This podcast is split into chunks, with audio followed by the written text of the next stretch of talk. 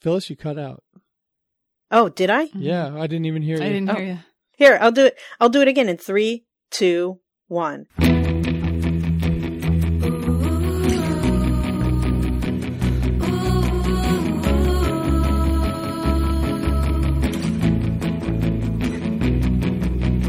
Welcome aboard the Little Red Bandwagon. We're a twice-weekly podcast dedicated to celebrating the radio show turned podcast, Too Beautiful to Live. On Mondays, we give you a recap of the previous week's shows, and often on Fridays, we bring on a fan of TBTL to tell us about their experiences with the show and play their favorite segments.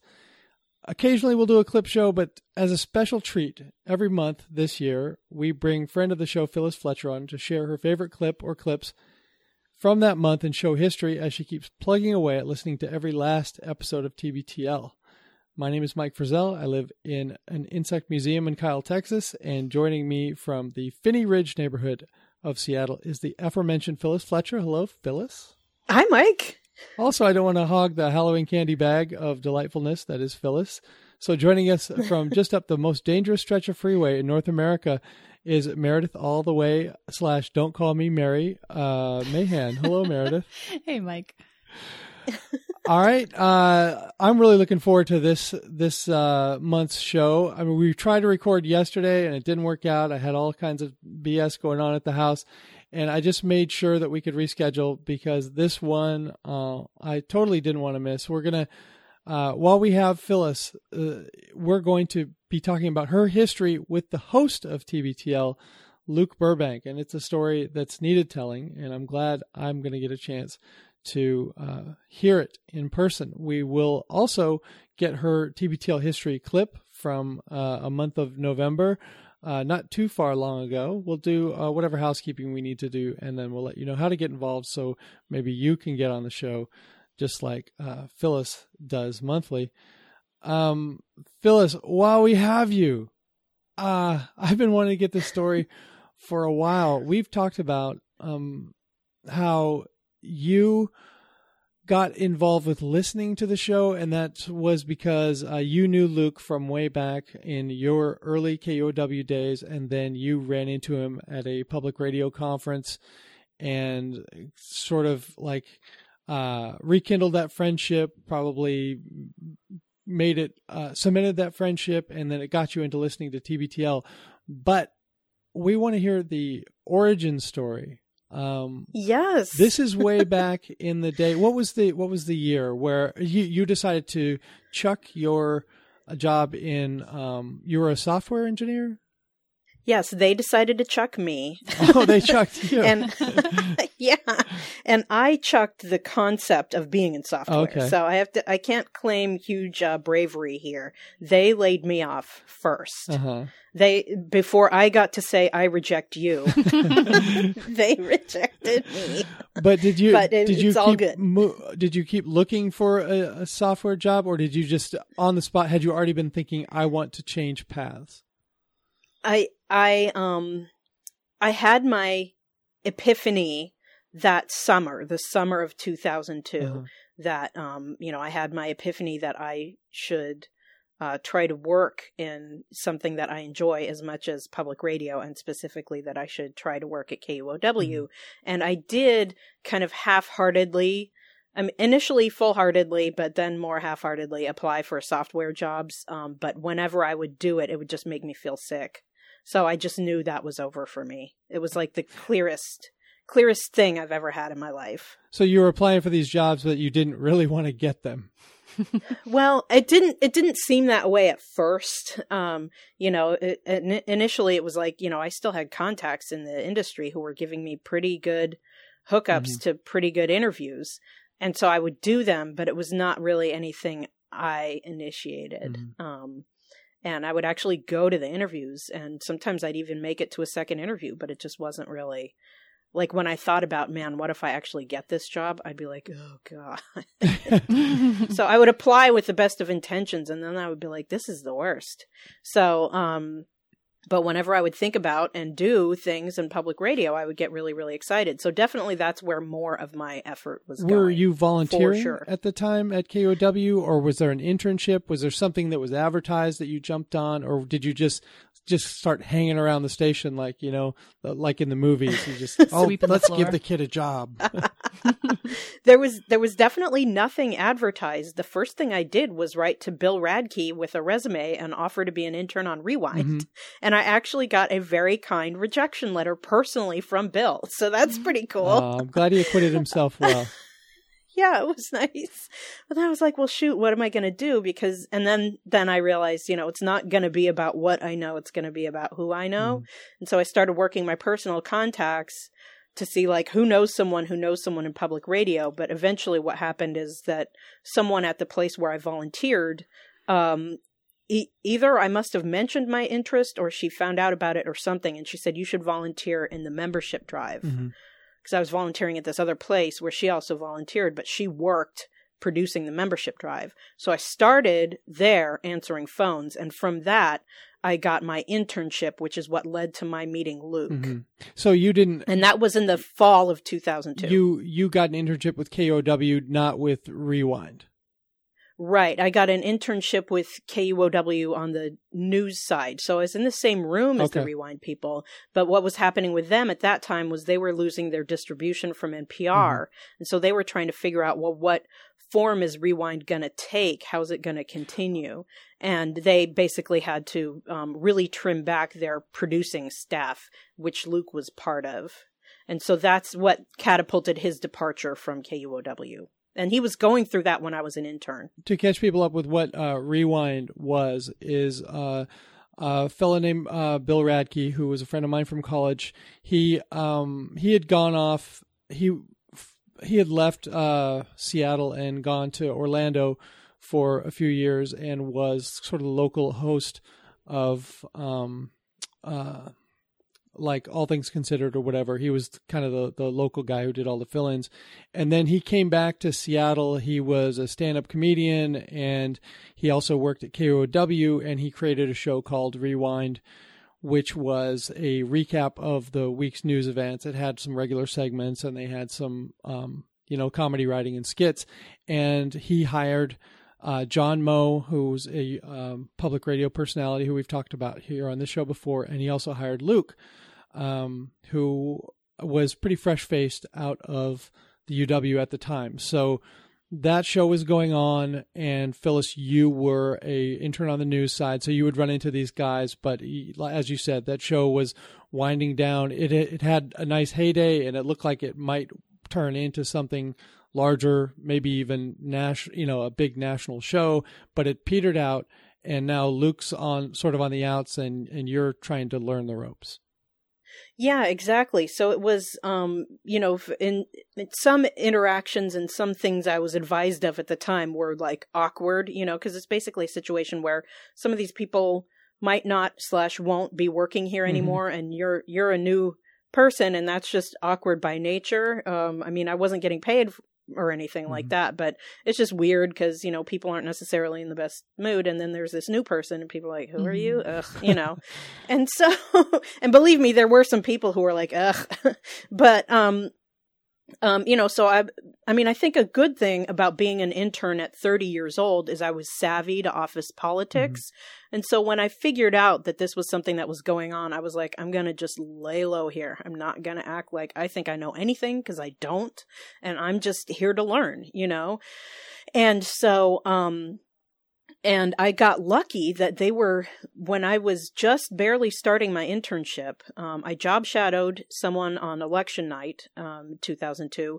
And from that, I picked up my internship. And so I was just barely starting it in November, December 2002. And they were trying to produce a series. They wanted to do a 5-day series, one 4-minute story each day. Each reporter would produce a story about what they wanted to call first-person race relations.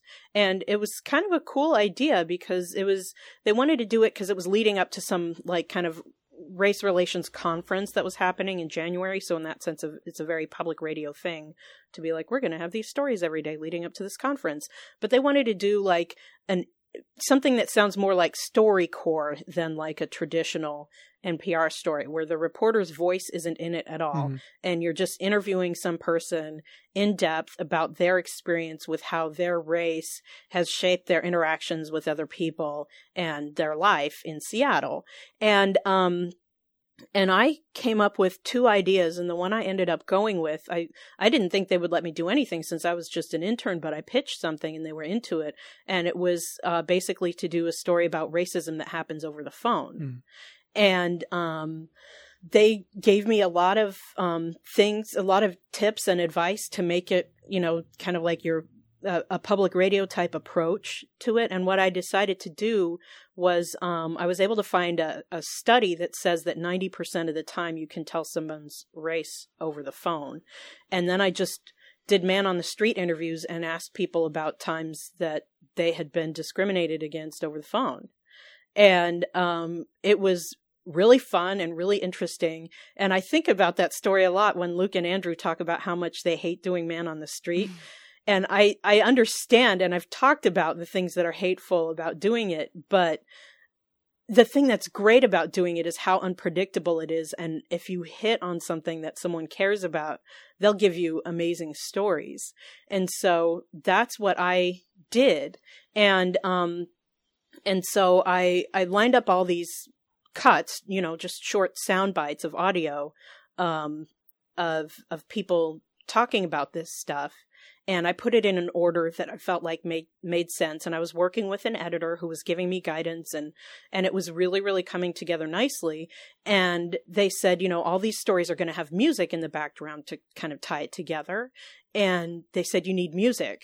And they said, basically, there's one person here who works here who's cool, and that person is named Luke, and you need to go over to Luke and ask him for some music because we know he'll have something that'll work really well for this story.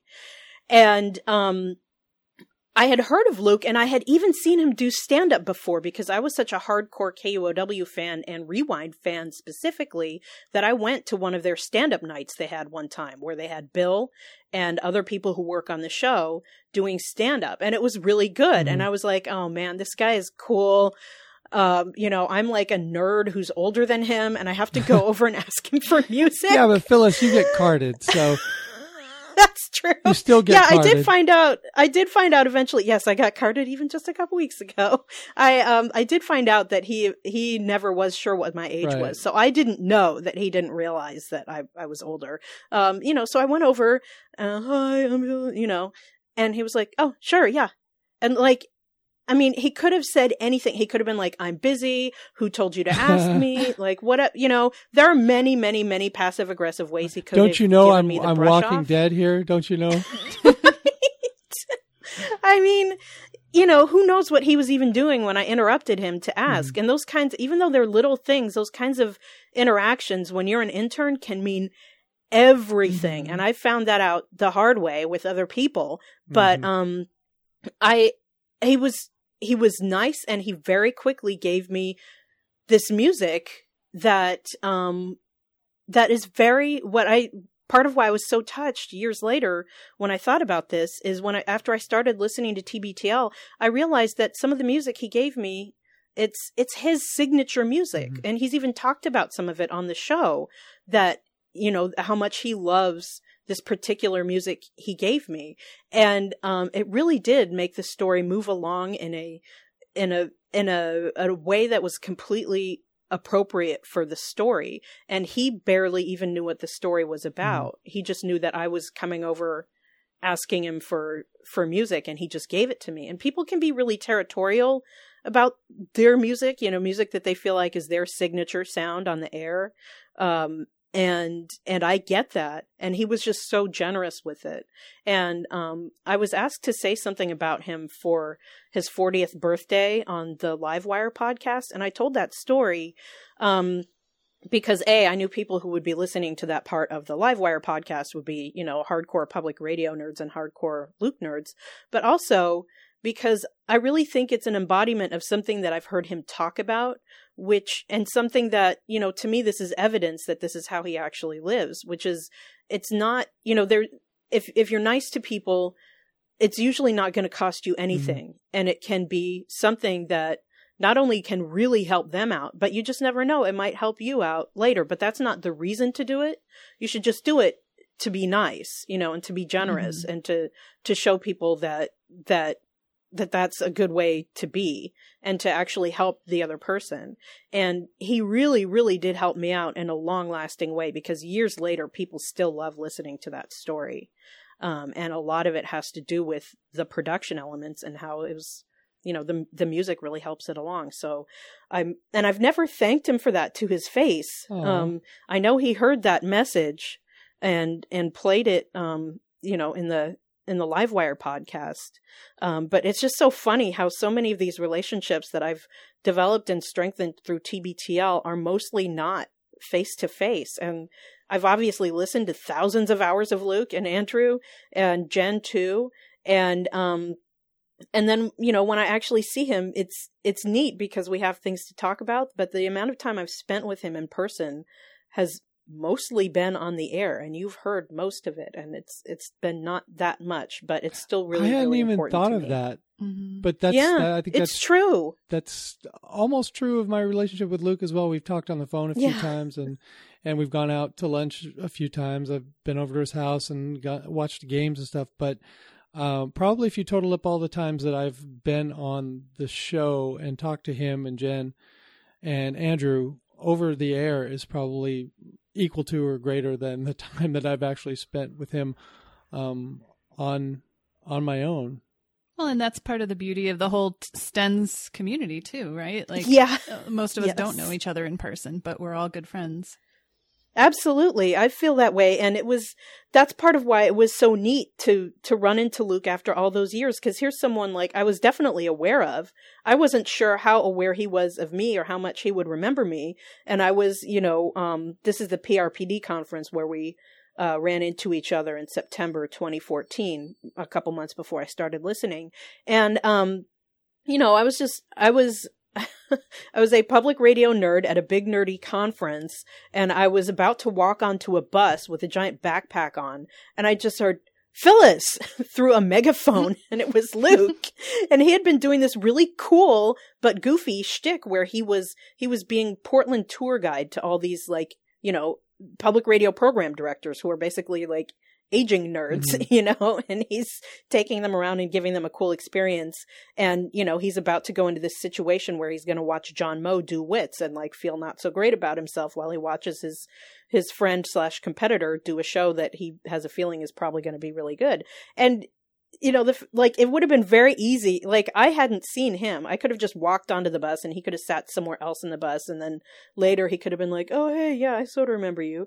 But like, he actually said something, and maybe it's a sign of that society has gotten so bad that I give him so much credit for that.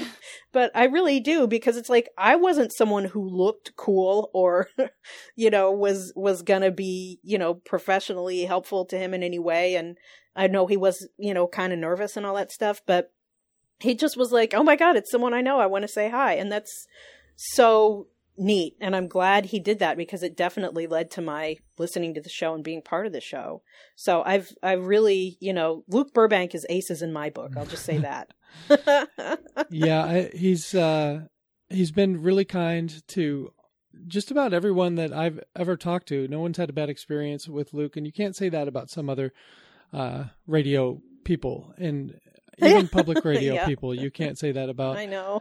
So he deserves any success that he's experiencing, you know, just from the way he's treating people. But Jeremy, let's play that story that Luke helped out with the music, helped Phyllis out with. Let's play it right here. When you need to make a dinner reservation or ask about a job, you probably pick up the phone. If you're Black, you may find that making a simple call involves an extra step.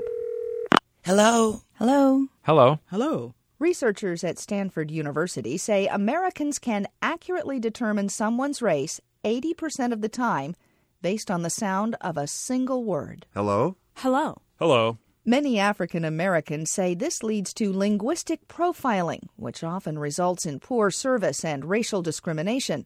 As a result, many blacks make a conscious effort to change the way they sound on the phone. That's the focus this morning as we conclude our week-long series on race in the Pacific Northwest. I don't know if I'm consciously trying to sound white, but I know I'm consciously not trying to sound black. I know people can tell over the phone. I mean, it's in the voice. Black people have fuller lips, rounder noses, almond-shaped eyes. Their hair shape is different, so your voice is going to be distinct also. Definitely, I wouldn't just call and say hi. I'd say, hi, bring my voice up a little bit. And a lot of times I think that that's not what they expect from a brown person, so it's easier for them to assume that it's someone we should give some respect to. When I call, like, hotels, like if I'm staying at a hotel or something, I kind of lighten my voice up. Hi, this is, you know, you got to sound professional. You know, or they're not going to give you the time of day. That's what I think. The response is more patience, more respectful, of course. I've heard my stepfather alter his voice to call in about maybe a delay of payment on a bill. And I never asked him about it because I always figured this is something he had to do to make it. He basically straight up tried to sound like a white person to get some business taken care of. Being in Seattle, I know if I want to go to someplace in Bellevue, I definitely use my white girl voice. Hi, this is Cynthia. You know, just real bubbly, just cheerful. And if I want to make a reservation, it's, hi, this is Cynthia. Can I have reservations for 4 tonight? Thank you. Have a good day. I just raise the octave, just take the bass out of my voice. Hi. I had made a call one day, and it was to a Caucasian male, and he asked me if I was a black man, and I was like, yes, I am. I was like, does that have anything to do with this call, sir? He was like, no, but I don't want to talk to you, and he hung up in my face.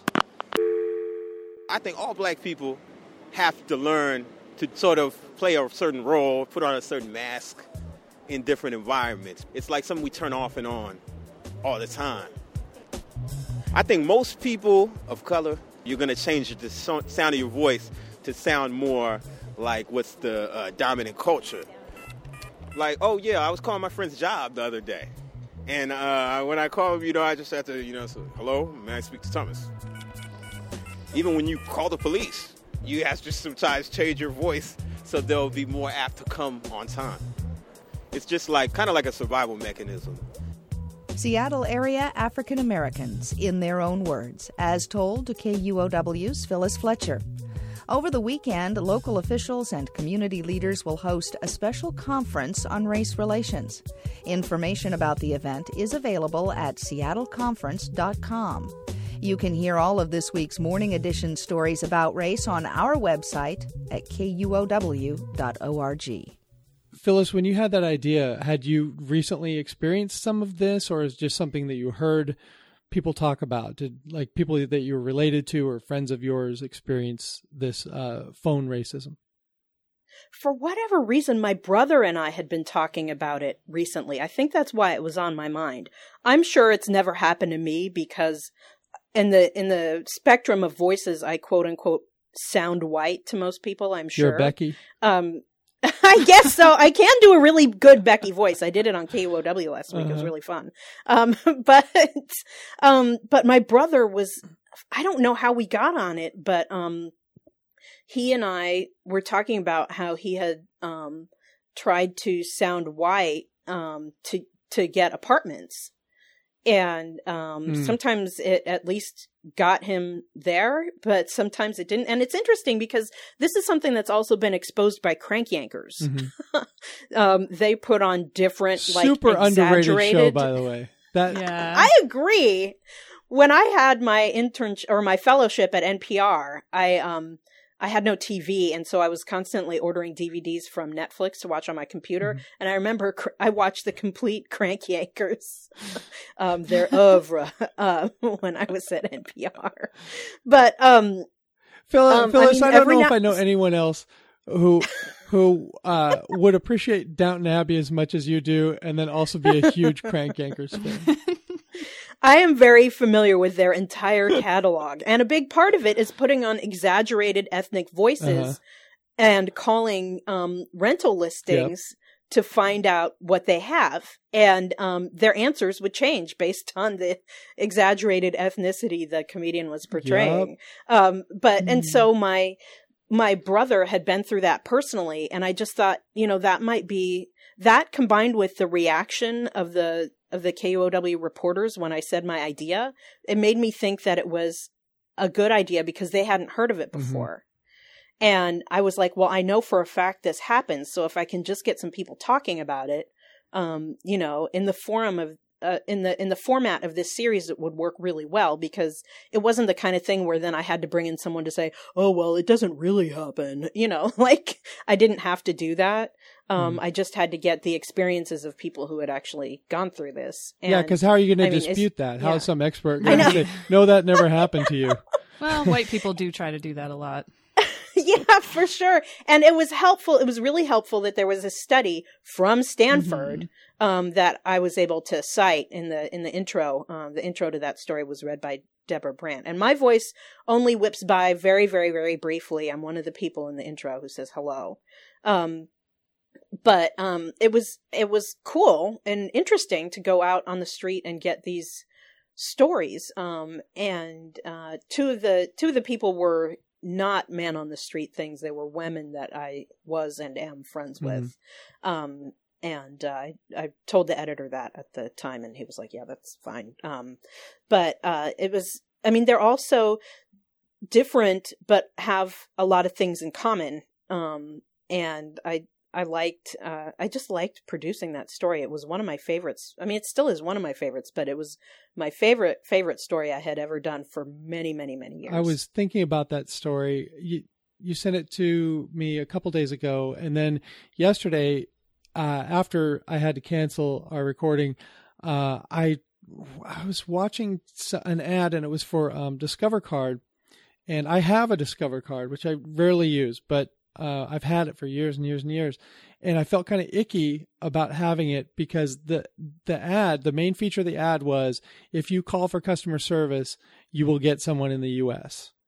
Oh, and I thought, I don't give a right. Just give me somebody who's gonna help me out, you know? Right. And yeah. But I told Emily about it. She was like, "Yeah, I heard another company advertising that," and I'm saying, This is very Trumpy to me. This is very like, you know, it feels icky. Like, yeah, it's risky, and it is potentially alienating to. I mean, I think that a lot of companies, when they produce commercials like that, they're thinking about, you know, the most vociferous complaints that they feel like they deal with, but they're not thinking about, like, you know, I mean, obviously that's a slam against South Asian, you know, customer service centers, and what about all the customers they have of South Asian descent? Well, and what about the people from South Asia who are Americans, right? Yeah, like, totally. What they're saying is you'll get a white person. That's what they're saying. Yeah.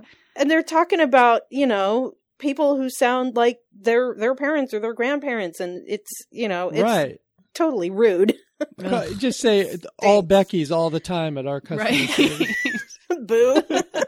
Now, this is a phenomenon that I've been aware of for a long time, because I have my aunt married a black man, and my cousins are mixed, and they both sound quote unquote black.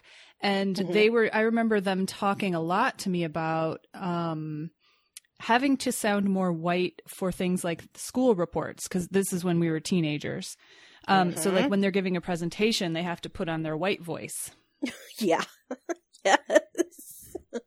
And I'm sure that came in handy later when they had credit cards and medical bills. Yeah, and it was good training for them. Yeah, and my cousin, the older one, is a hospital administrator for the Navy. She's pretty high up in the Navy, and she still does this all the time. And I'm sure that's a really common experience, especially depending on her audience too. You know, she's talking to higher ups in the military. She gets very white.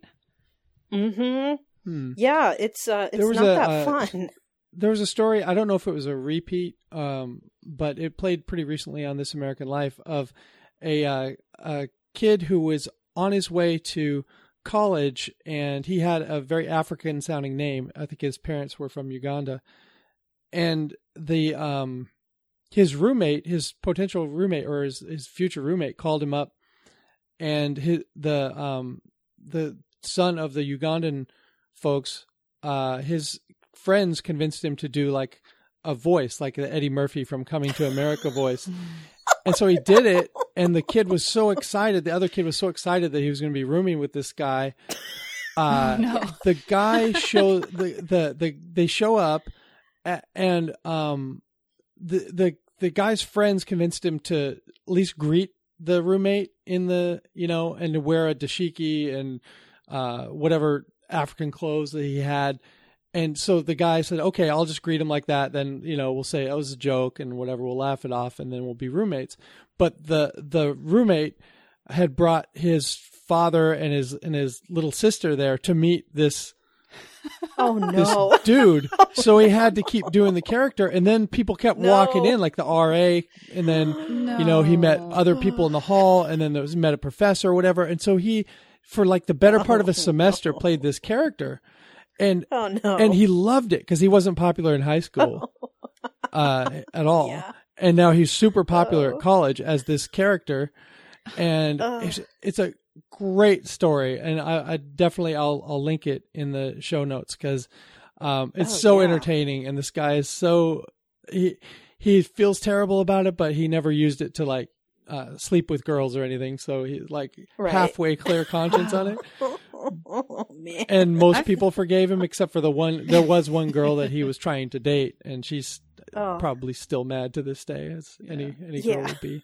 But but it just, it speaks to that, like, you know, how do you want to be perceived? Do you want to be, how true do you want to be to yourself? And are you going to let, how much you're going to let your actual personality get in the way of success, and why should it?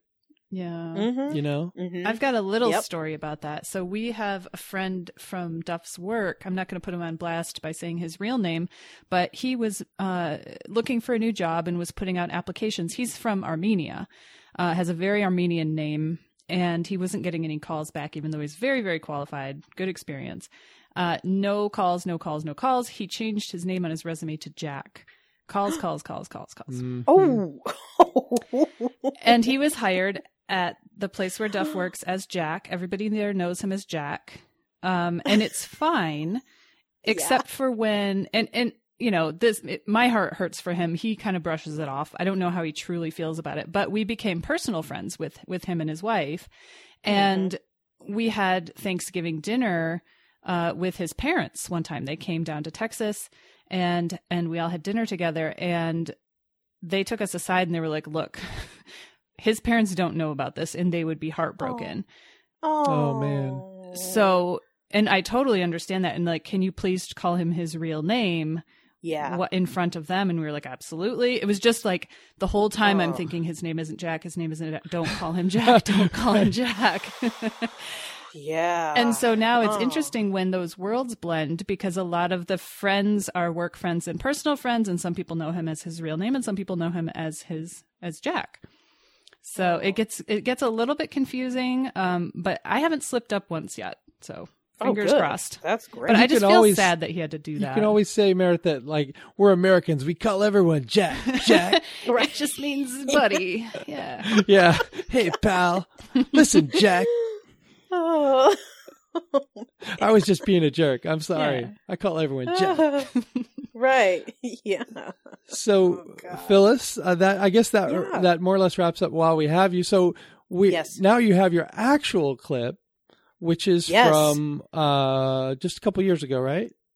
Yes, I'm so excited about this. I do believe this is the very first TBTL I listened to. There were two that got me hooked, and I think I listened to this one first. Mm-hmm. Going back, I went back into my personal archives to verify that. And so, and that consisted of scrolling back up in a Facebook thread I have with Andrew. So, I was on, KUOW again, Bill Radke show. This time it's called Week in Review. It's every Friday where you have those little news roundtable things, people talking about news of the week. And, this was in November, 2014. And, it was my first time seeing Luke since I had run into him at PRPD. And I was on with him, and it was really fun. It was awesome. David Burbank was there. Carrie Burbank was there watching off in the side room. That's great. Yeah, it was neat. So I got to meet them and say hi. And Luke and I talked about Howard Stern a little bit after the show. And then it was like, you know, I really got to listen to this guy's show. And Tom Magliozzi had died recently. And they had done an obit of him. And so I finally listened to it. It was, I think by the time I was listening to it, it was a couple weeks after it was actually on. But I loved it. And there was a particular point that Andrew made that I ended up writing to him about and saying, oh my God, that was so funny and so true. And so in this episode, they talk about Tom Magliozzi and his personal story, but then they pivot to Car Talk in the context of public radio and what it means. And so this is a very, very special LRB today because it's very public radio and very nerdy. Mm-hmm. But this, believe it or not, when you listen to it, this is the conversation that had me go, I have to listen to more of this show. This particular part of episode 1722 from November 3rd, 2014. I have said probably for the past 10 years, and I wonder if maybe somebody who I admire a lot said this one time and I'm copying it or not, but for a long time I've always said, you know what, if Car Talk came around today, no public radio program director would put it on the air. Or certainly not any of the big wig stations, and certainly not NPR. If NPR was exactly the same, but there was no Car Talk, and we didn't know what Car Talk was, and then somebody, you know, then Tom and Ray sent a tape to, you know, NPR, would NPR put that show on the air? And I've always said never would that happen. And now today, I don't. Maybe I'm rethinking that a little bit because of, you know, learning a little bit more about how they came to be and how they were just like a small, and I kind of knew this, but knowing that they came to be because they were a local show that then became a segment on, you know, Weekend Edition, which then blossomed into something else. I guess we see that happen in public radio from time to time, but it's just so hard to imagine NPR these days saying, hey, there's these two guys, it's so much about their personality. It's like totally personality driven. They laugh their ass off all the time with these heavy Brooklyn accents. Let's give them primetime real estate on Saturday mornings. I think I think they have Boston accents. Oh, what did I say? You said Brooklyn. Oh, yes. Obviously it's Boston. Sorry. No, I wasn't correcting you for a moment. I thought, well, maybe they were from Brooklyn before they moved to Boston, but yeah, definitely lest we get a bunch of sharpshooters. I actually, I'm not sure if the person, if the wise person you're thinking of is me who said that to you, but I have for years and years, really ever since I did that show, The Bryant Park Project, which was supposed to be for NPR this big bold endeavor, which I didn't think was really bold enough ultimately. I have always used Car Talk as an example of as a way to explain what I think is wrong with the way most public radio shows get created at a network level. So like a show that gets made by NPR or a show that gets made by a number of other large entities that create these shows. They go get a bunch of money from the Corporation for Public Broadcasting, and then they decide to make a show. And they almost always, in my opinion, reverse engineer the shows. And the shows that are good and interesting are the shows like Car Talk that – and by the way, I wouldn't describe myself as a huge Car Talk fan. Like, I have listened to some of it in my life. It was never a priority for me. I never hated the experience of listening to it, but I never sought it out. And I would have no problem changing the channel when Car Talk was on. That being said, like, I think the show was really genius. And I think that this is how I would always describe it as a way of talking about how bland I think most nationally created programming is. If NPR decided to start an automotive show right now, they would go, well, we need somebody in Tokyo and we need somebody in Detroit, and we'll get somebody from Car and Driver magazine, and they would just go ahead and they'd put together all of the most sort of obvious and relevant people, and they'd call the show like, you know, what would Speaking they call? What would NPR's cars? Automotive? What's that? Speaking of cars, or automotivated. automotivated conversations. I don't know. They no, it'd be something way worse than that. And they would just create this show that would be like a million other shows they've made across a variety of spectrums, whether it's their attempt at making sports shows, whether it's their attempt at making youthful morning shows like the Bryant Park Project, whether it's their attempt at making a pub trivia quiz show like Tell Me Another, which I'm sure is a fine program. But it's like, I feel like with that show, what they did was, and I actually, the host of that show, Ophira Eisenberg, I think is great and funny and interesting. I know her. But I feel like that show, like many shows I've worked on for NPR, was they just took one of those like Google information clouds and they just went with like the three biggest words, which was like people like pub trivia and people like Jonathan Colton and people like beer. And then they just said, let's do that. And it's not really actually a bad idea, but it's like if you went to NPR now, like you said, Andrew, and you said, no, I got your automotive show, and it's just these two dudes, they would just laugh you out of the place. And I think that I really wish that there was more embrace of weird shit on public radio, because weird shit is what almost always works.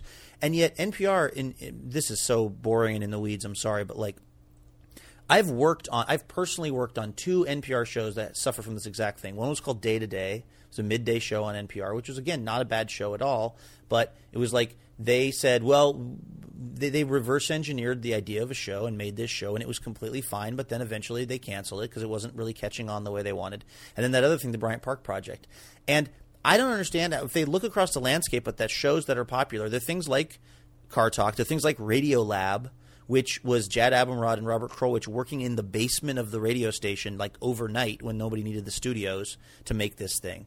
You know, all of the stuff that seems to me to really be interesting and to stand out, it's almost all of it, with the exception of like Morning Edition, All Things Considered, which were created through the typical ways, and actually, weirdly enough, Wait, Wait, Don't Tell Me, which was created through this machinery and then somehow managed to take off. But with those exceptions, they rarely create anything that's really that interesting and dynamic. It's never anything as interesting as Car Talk. But I would think that at some point they would realize, like, we need to let more of the weirdos into this, because when we let the weirdos do it, that turns out pretty well. And Car Talk was evidence of that.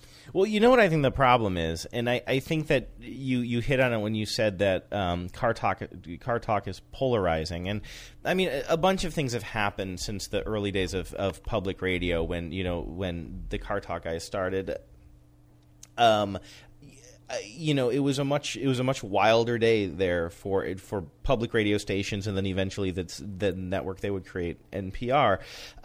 And you know, the one kind of caveat here is when you realize that Car Talk was created at a local radio station during an early eight, because it was on the air 10 years before it was picked up by NPR in 1987 as a segment, which means we are talking about a show that would have started in 1977 or 1978 on a local public radio station.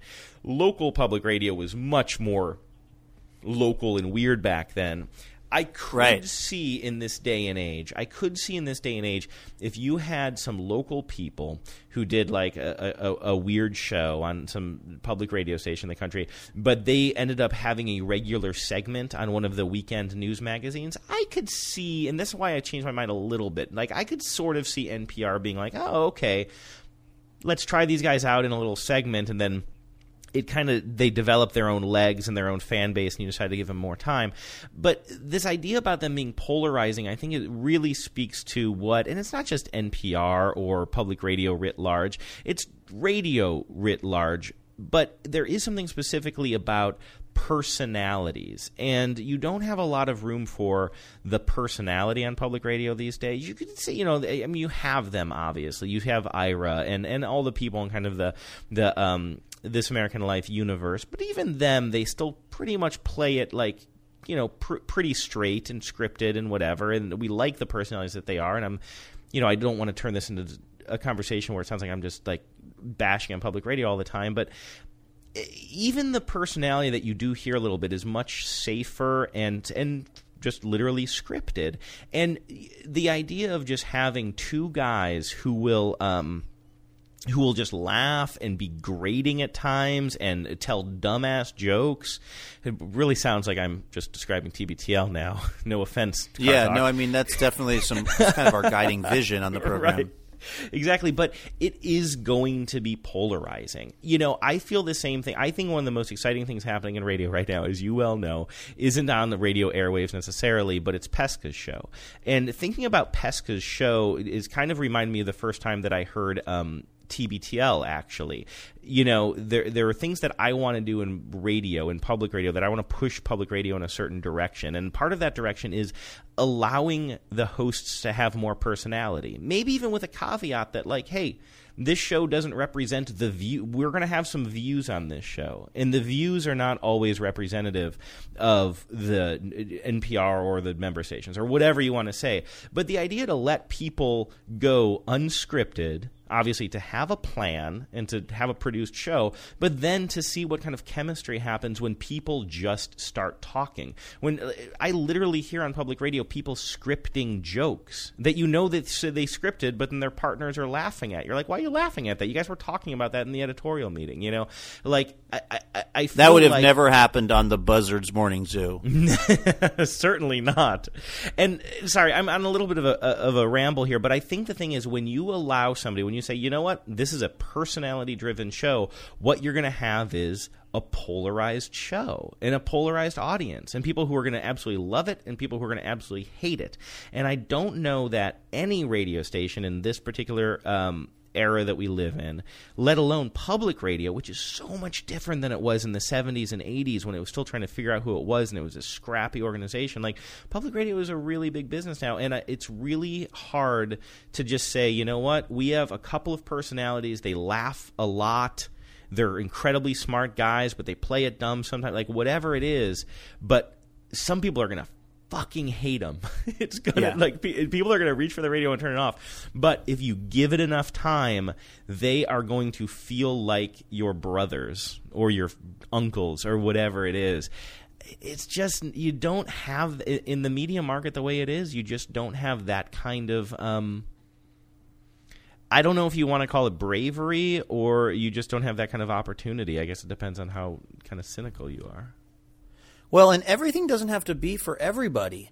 I mean, that's the other thing. Like, and this is, I think, a bigger problem in public radio, but it's a problem across the board, which is the idea of broadcasting versus narrowcasting, which I sort of mention a lot on this show. But it's like there's this idea that if you make something and some segment of the population is like, I don't like that you better just change it or get rid of it. But it's also okay if everything's not for everybody. I mean, I didn't even really listen to that much Car Talk, but I was always happy that it existed. Mm-hmm. I kind of feel the same way about A Prairie Home Companion, to be honest with you. Like, I don't listen to it all the time now, but I'm glad it's there because, like, even stuff that isn't for me on public radio, I think, well, it's probably for somebody. Mm-hmm. And I think a lot of the people that are in charge of making the decisions just feel like, you know, I mean, here, I'll give you a perfect example. The show Livewire that I do down here in Portland, we got a really angry email from the guy in charge of the public radio station in Yuma, Arizona,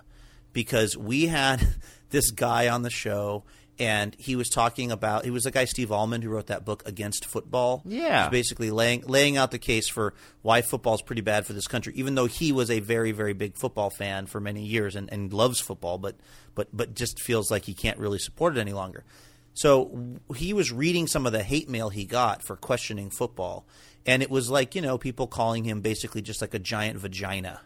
That was like that was a recurring theme. And he read some of these, you know, pretty funny – because they were so over the top kind of bits of hate mail. And this guy in Yuma was furious that this was on and was, you know, wrote this email that made it through PRI and made it to Livewire and made it back to me. And for the record, literally the word vagina, not a slang word. No, the word vagina. And he was reading it. It was actually in context. It was kind of funny, but it also was – it also illustrated how passionate and quite furious people become when you question if football is a good thing for this country. And so it actually wasn't just gratuitous, right? It actually, was there for a reason. So, you know, we were like – the question went around like, well, what are we supposed to do? And I said, well, maybe we shouldn't be on in Yuma. Maybe this is not the station for us. If they're getting – because, you know, they were claiming they got all these angry calls. And I mean, my preference would have been if they would have just been like, yeah, okay, those people didn't like it, but maybe other people liked it. That would have been the best. Mm-hmm. But if the question was, should we – they wanted me to apologize to this station. I was like, there's no fucking way I'm apologizing to this mobile home with an antenna on it in Yuma. Over. Boy, you're really going in. Have they already canceled you? Because you're really going in now. I actually don't know. It's a good. That's a really good. I haven't looked. I haven't researched it. But you know, like, I guess my point is, and I do sound a little aggressive, and I shouldn't. But my point is just everything doesn't have to be for everybody, and that's okay too. And like I would rather we live in a world where, you know, there's more room for things, even things that I don't like, to exist than this flattening out of everything and this, you know, oh, well, people don't like – oh, it's not testing well with this audience? Well, then we can't do that, or, you know, like – and I guess all I'm trying to say in all of that is that I loved that Car Talk existed and will continue to exist, by the way. They'll keep playing it, and you'll keep hearing it on Saturdays if you listen to your public radio station, and I'm sure you'll still find sections of it to be really enjoyable and funny, you know. I'm speaking to the sort of listeners at large now, but I guess I want to just, you know, say it's awesome that Car Talk existed because it's a reminder that weird shit can work in this media landscape. I remember this conversation and I was riveted. And the reason that I say that is because there's a lot of good radio being made by NPR and their contributors. Like, I listen all day. The Takeaway, The World, Texas Standard, but rarely, and it's all done by talented people. It's all executed very well, but none of it is great. And there seem to be no driveway moments, and it is strictly because, and I think Andrew talks about it during this clip, is because everything has to be scripted because they're terrified of anything real slipping out, you know? Yeah, that's funny you say that. I was, you know, when I had that fun moment with Luke a couple years ago that led to my saying, I have to listen to this show. We were on one of those rare unscripted shows. I mean, the segments are broken out and you're told what topics you're going to be talking about, but it's unscripted. And I'm very lucky that I get to do something like that about once a month or so on either KUOW or Oregon Public Broadcasting. But I'm also very aware, I feel like one of these days I'm really going to screw up. Right. And everyone is going to hate me. And I wish that there was, I wish that we could feel just a little better about flying without a net. And I do love doing that. But I feel like if I said something that either if I, you know, messed up, either a factual thing or, you know, if I, God forbid, swore or just got in a fight with somebody or something, I feel like people would be so mad I wouldn't get to do it anymore. And I feel like that stinks, you know, and part of that I think is just in my head and being, you know, this like, you know, a student type or whatever, where you don't ever want anyone mad at you ever. But I feel like it is a really inhibiting force in public radio. And that's partly why I love so much Andrew's joke of, you know, if they had a car show today, they'd call it Speaking of Cars. That is literally the first thing that I texted Andrew about in a Facebook message thread about his show. I scrolled back to find that, and that was definitely the thing that hooked me. I was like, you're so right, and that is so funny. And Luke whiteboarded the show within 2 minutes. He had the show, not quite down to the names of the people that would be on the show, but he had, this is how it's going to go, and these are the segments, and this is, you know. You have to have someone in Japan because of this, blah, blah. But that's what's so ridiculous about it is Car Talk is not a show about cars. It's a show about two brothers cracking each other up and busting on each other. One guy knows everything. The other guy knows hardly anything. I mean, they're both geniuses, but they have a really goofy experimental approach to what's wrong with your car that really is grounded in decades of knowledge, at least on one person's part. Ray, the surviving Magliozzi brother, is the guy who knows everything. But it's about relationships. It's about scraping out of poverty. It's about getting through grad school. It's about not wanting to look stupid in front of a mechanic. It's about not wanting to get ripped off. It's about being one up on your spouse and being able to tell them definitively that they're shifting wrong. You know, like that's what it's actually about. The core mistake that anyone would be making would be to try to make a show about cars. That would be so dumb. Well, one of the reasons it still works is why it's still on the air and people are still listening to it is because it was never about the cars, because the cars they're talking about, most of them are no longer on the road. So yeah, I mean, the most recent models they're talking about are, like by this point they have something wrong with them. So they're, at the most recent would be like, 2006 or maybe 2008 or something, And so, people are usually calling in about a used car. But it's not really about the cars. And that's why my son loves it. I mean, as cars as a theme, because so many people spend so much time in cars. But I didn't drive until I was I got my license at 24 and I got my first car at 35, I think. And I loved Car Talk for decades. And my mother doesn't drive. And we always listened to Car Talk together in the 80s. It's just funny. You know, they're just sitting there cracking up. And, like you said, their Boston accents are great. And it's just, it's fun. And I like that they pointed out the commonalities well, what I really love, especially now, is the context of what they were going through at that time. Because at the time I was like, oh, it's interesting to hear two people who have this podcast and they're trying to keep something going on their own, talking about it with these kind of mixed feelings they have about Car Talk, about how pioneering it was and how public radio doesn't feel that pioneering, and that even just the fact that Car Talk was, they were going to, they hadn't been producing new episodes and they were just filling that time slot when they could have been putting something else more experimental in there. Like, I like that whole conversation, but now, especially with what we know now about specifically what Luke was going through at that time, to bring it on back to being about Luke again, which is that when I reconnected with Luke, that was where he met Steve Nelson.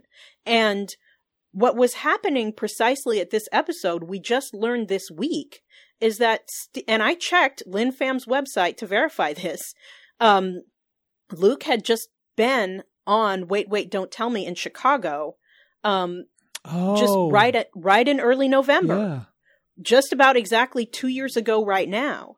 And Steve had flown to Chicago to see Luke do Wait, Wait, Don't Tell Me.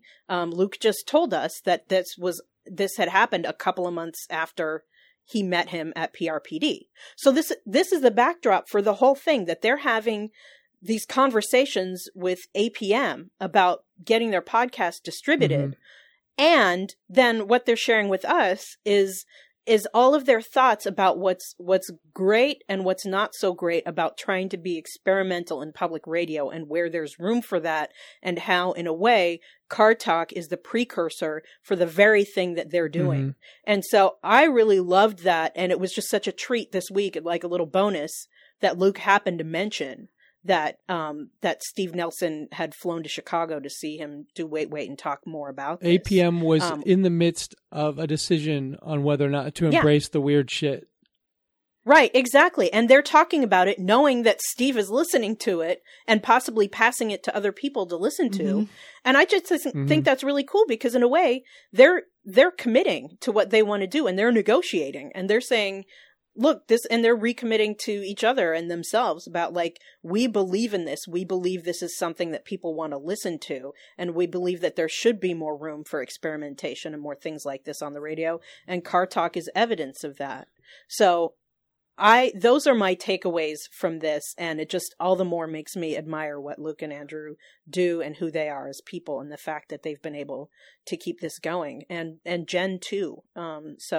Props all around. Well, I wonder how much the self-sustaining nature of TBTL played into APM even wanting to be involved with them, because they're, everybody's got a podcast, right? Every middle-aged white guy has a podcast.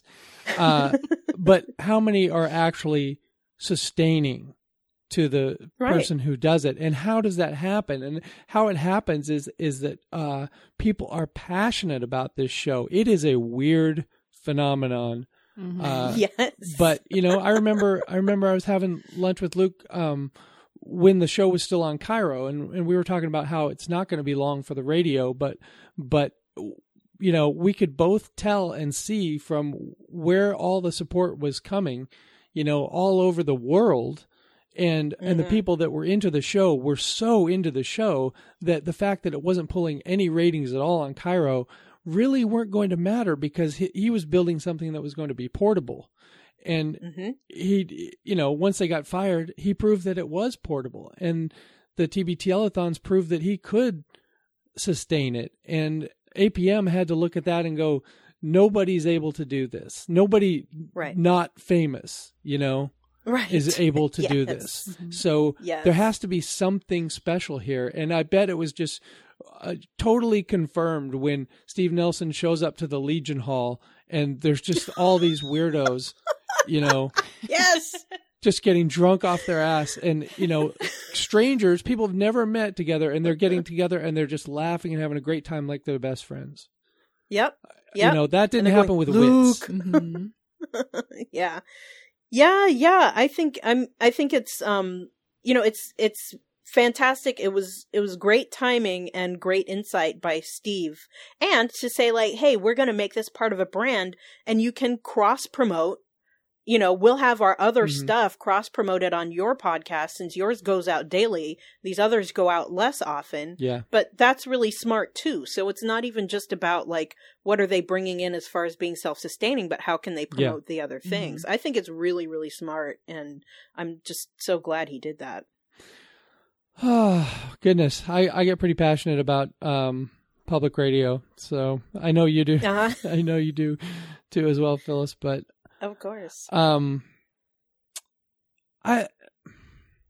would say, I mean, overall, when I'm listening to public radio, I'm happy and I'm glad it's there. And like Luke said, even shows that aren't for me, I'm glad they're there for someone. But it always frustrates me when I see that, when I know that the person that's speaking, I might even know that person from meeting them and from talking to them before.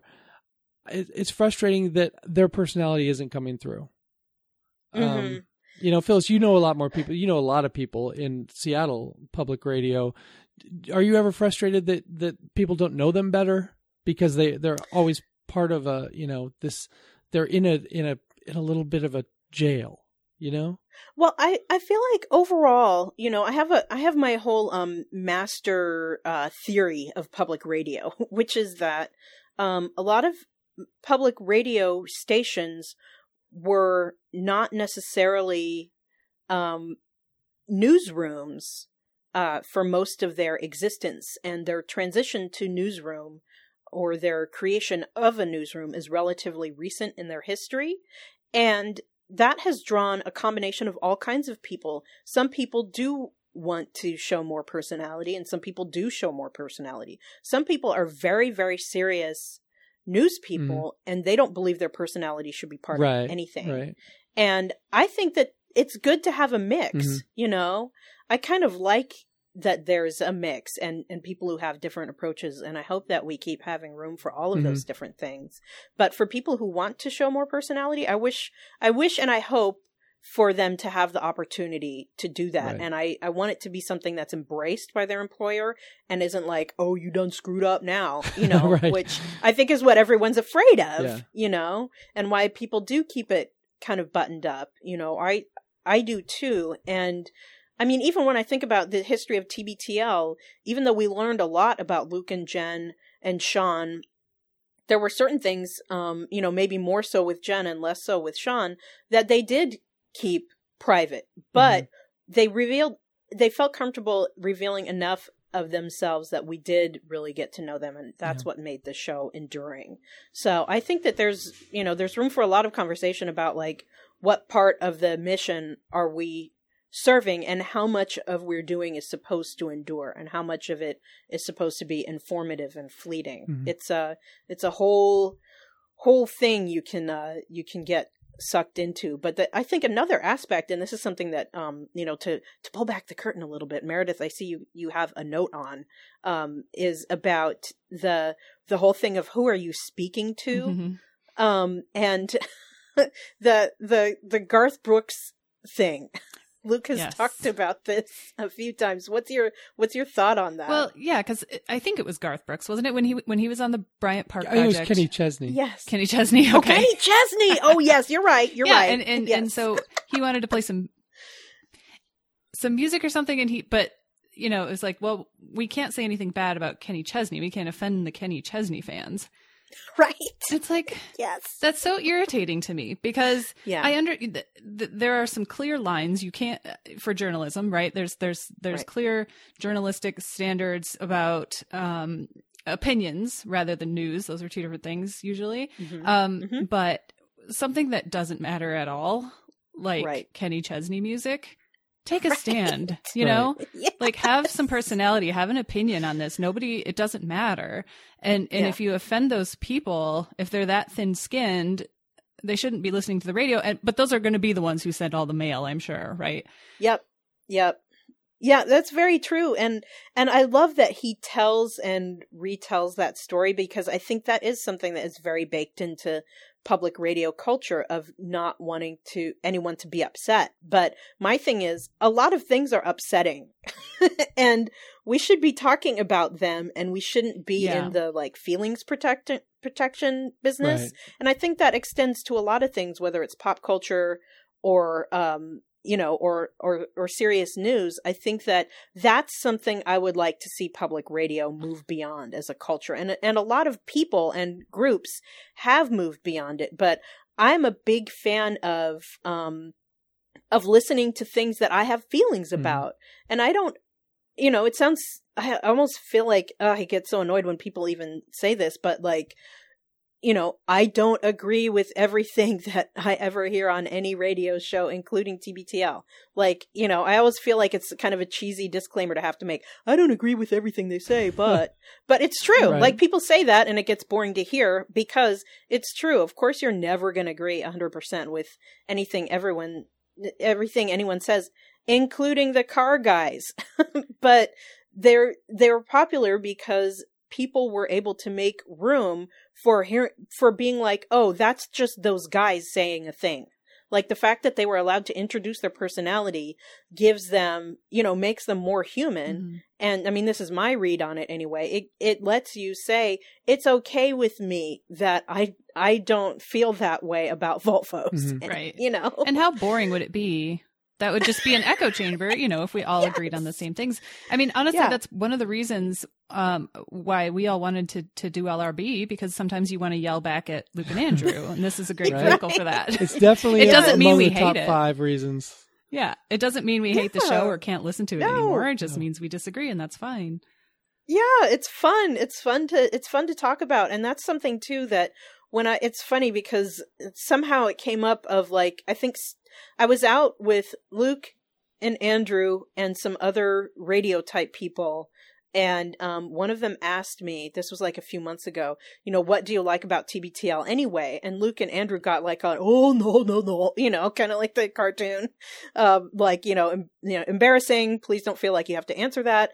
And my answer was, it reminds me of something I miss about myself, because I don't have these kinds of conversations anymore that go on for hours, that are quote unquote about nothing. I associate that with a younger part of my life, mostly college, high school and college.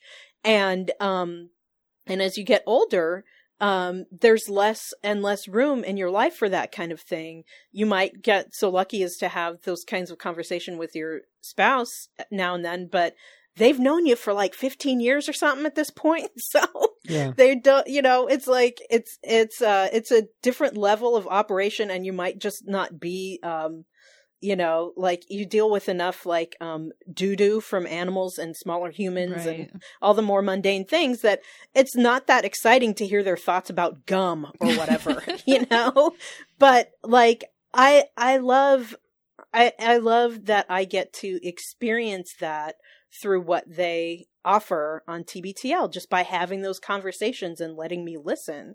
So it reminds me of things that I miss about my friends and my youth and myself, that I used to have a lot of conversations like that. Like, I bet even in their actual day-to-day lives, that, you know, they probably don't have as many of those kinds of conversations as they would love to have. And TBTL is a platform for that. So, like, most conversations that you have with people throughout the day, there's a definite goal to the end of them. You know, it's like, right, we're going to hit these 3 points, and then I gotta move on. Even with your spouse or whatever, I gotta go make dinner. Yeah. We need to have this conversation first. Yeah. Right. But going back to what you were saying about being afraid to have people get upset about what you were saying. One thing that I noticed in the last couple of weeks, and I hate to keep referencing This American Life, but the last 2 or 3 weeks, they have put out shows that are more or less indictments of Trump and his supporters. And I bet they're taking a huge amount of shit for it, because there are a lot of Republicans that listen to NPR and This American Life. And there are a lot of Republicans that are holding their nose and voting for Trump. And there are a lot of Republicans that just, you know, are fully behind him. And I was wondering if any public radio show with mass distribution like that was ever going to, during this election cycle, do it. Just say, this is bullshit what's happening, how people are just making stuff up and they're just excusing all this terrible behavior. And I found it really interesting that Ira Glass made that decision, and that he's putting out these shows that are pretty much saying that this guy's terrible and it's all lies. And because they've been handling him, you know, news organizations have been handling Trump like he's a normal, legitimate candidate. And, and it's, you know, and there's a defense for that.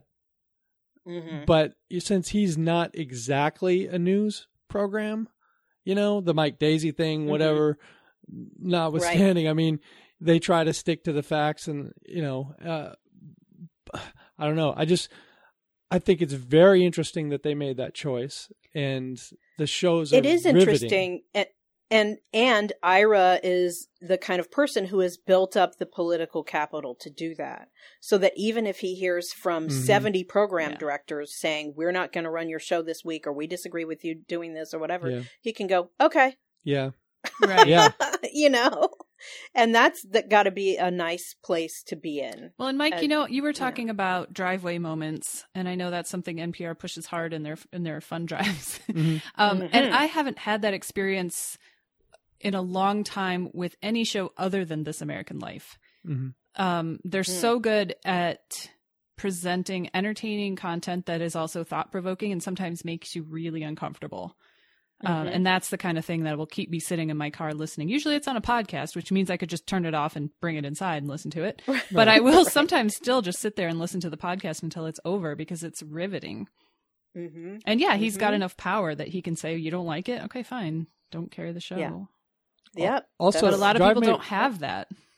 Yep, that's right. We're always looking for more driveway moments in Texas, because the air conditioning is so nice that we don't want to get out of the car. So yeah, it's true. Yeah, yeah. You have to make your way through all those bugs. Yeah, exactly. Yes. I'm not looking forward to getting out into this insect-filled atmosphere. Anything else on this tape, guys? I don't think so. That does it for me. All right. Housekeeping. We talked about the Stens on last week's recap. I talked about the Stens. I did a little rant, not as much as I ranted way back in the day about it, but I don't know if we've already posted some new rules or have even talked about it. I know Jeremy was putting together something to kind of clean up the activity on the Stens so that we'll have a more enjoyable experience. So, and nobody who's listening to this show is a problem. So no, and we're not saying don't post. We're saying no. Check out the other posts. Not at all. Make them relevant. Meredith,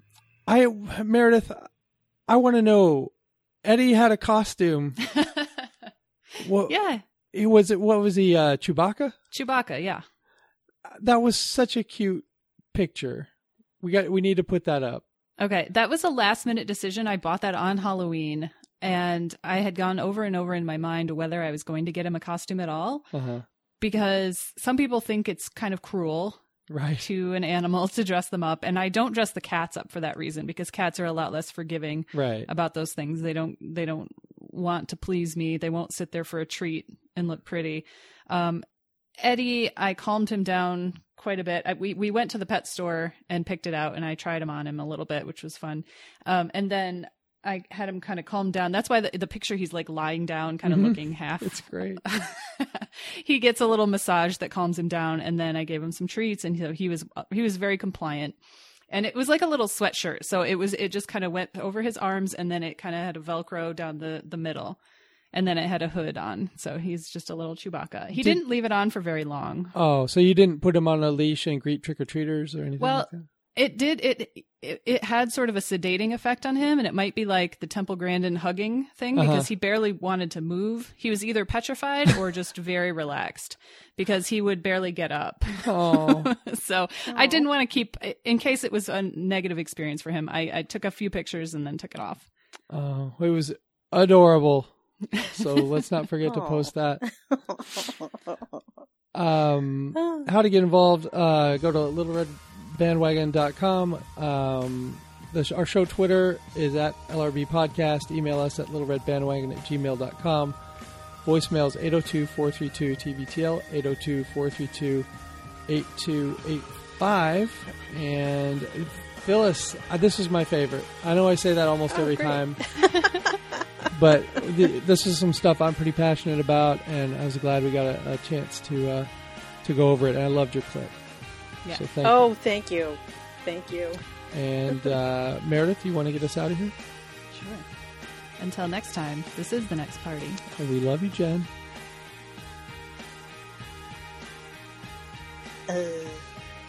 Nailed it?